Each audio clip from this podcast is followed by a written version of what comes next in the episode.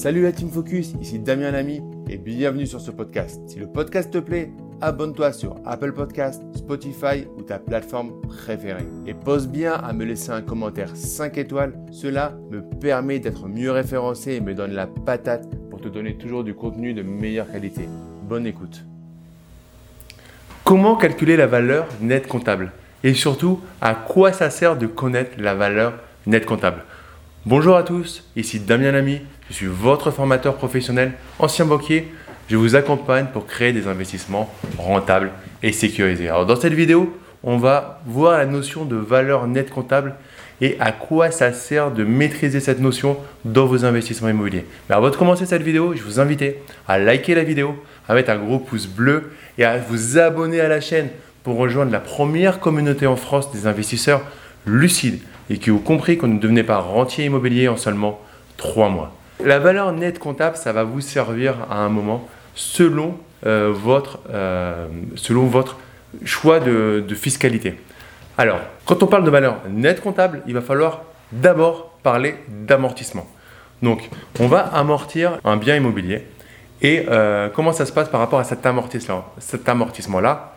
On va avoir une partie du terrain qui n'est pas amortissable. Donc, prenons un exemple d'une prix d'acquisition d'un appartement à cent mille euros. Vous allez retirer environ quinze pour cent pour le terrain. Il va rester quatre-vingt-cinq pour cent. Donc, sur, ces, sur les quatre-vingt-cinq mille euros, on va pouvoir, par exemple, si vous êtes en location meublée non professionnelle, les amortir. Du coup, chaque année, vous allez amortir une partie, disons environ quatre-vingt-cinq mille euros divisé par trente. Donc, un trentième de quatre-vingt-cinq mille euros sera amorti chaque année. Donc, au bout d'un certain nombre d'années, vous aurez amorti, dis, disons, dix mille euros.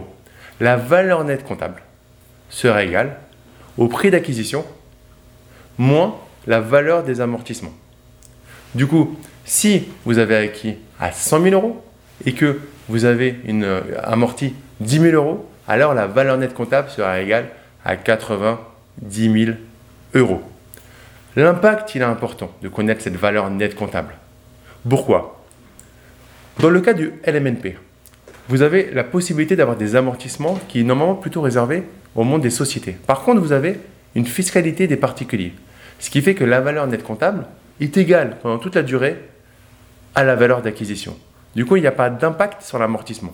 Valeur d'acquisition égale valeur nette comptable. Mais c'est une, une sorte d'anomalie. Dans, la, dans, la, dans la, le statut de professionnel, le statut de, de société, alors, qu'est-ce qui va se passer? La valeur nette comptable va être égale au prix d'acquisition moins euh, les amortissements. Du coup, votre bien immobilier qui valait cent mille euros, la valeur nette comptable, si vous avez amorti dix mille euros, va être de quatre-vingt-dix mille euros.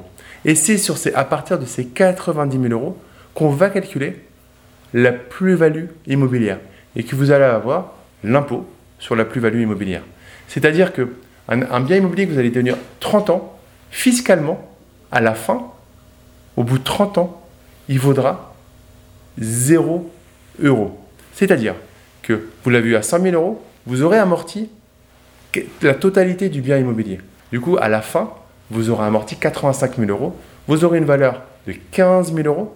Et du coup, si vous revendez au même prix de cent mille euros, vous aurez une, une, un impôt sur la plus-value, une plus-value qui sera comptabilisée à quatre-vingt-cinq mille euros, à un impôt sur la plus-value de quatre-vingt-cinq mille euros.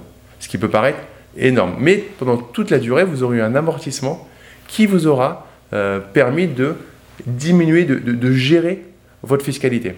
En fait, jouer avec la valeur nette comptable va vous permettre de payer la fiscalité au moment où vous êtes capable de le payer. En sortie de projet, vous allez payer de la fiscalité, mais sur de l'argent que vous allez récupérer. Et à contrario, vous aurez eu du cash tous les, tous les mois, tous les mois, tous les ans pour pouvoir réinvestir, et cetera. Donc, vous voyez la valeur nette comptable comme une, une, une notion à maîtriser vraiment parce qu'il ne s'agit pas de dire « je ne paye pas d'impôts pendant des années ».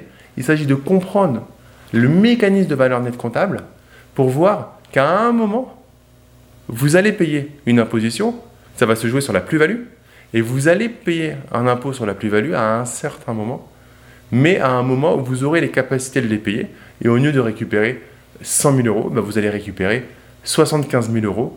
Plus, alors oui, ça fera mal, il y aura une douleur de payer vingt-cinq mille euros, trente mille euros d'impôt sur la plus-value, mais n'oubliez pas que grâce, c'est qu'un différé d'imposition que vous n'aurez pas payé pendant vos trente ans de détention. Donc j'espère que c'est plus clair pour vous, euh, cette notion de valeur nette comptable. Si vous avez des questions par rapport à ça, n'hésitez pas à me les poser en commentaire. Et pour terminer cette vidéo, je vais vous demander de la liker, de mettre un gros pouce bleu et de vous abonner à la chaîne pour rejoindre des milliers d'investisseurs déjà abonnés. Je vous souhaite une excellente continuation et je vous dis à très vite pour une prochaine vidéo. Ciao!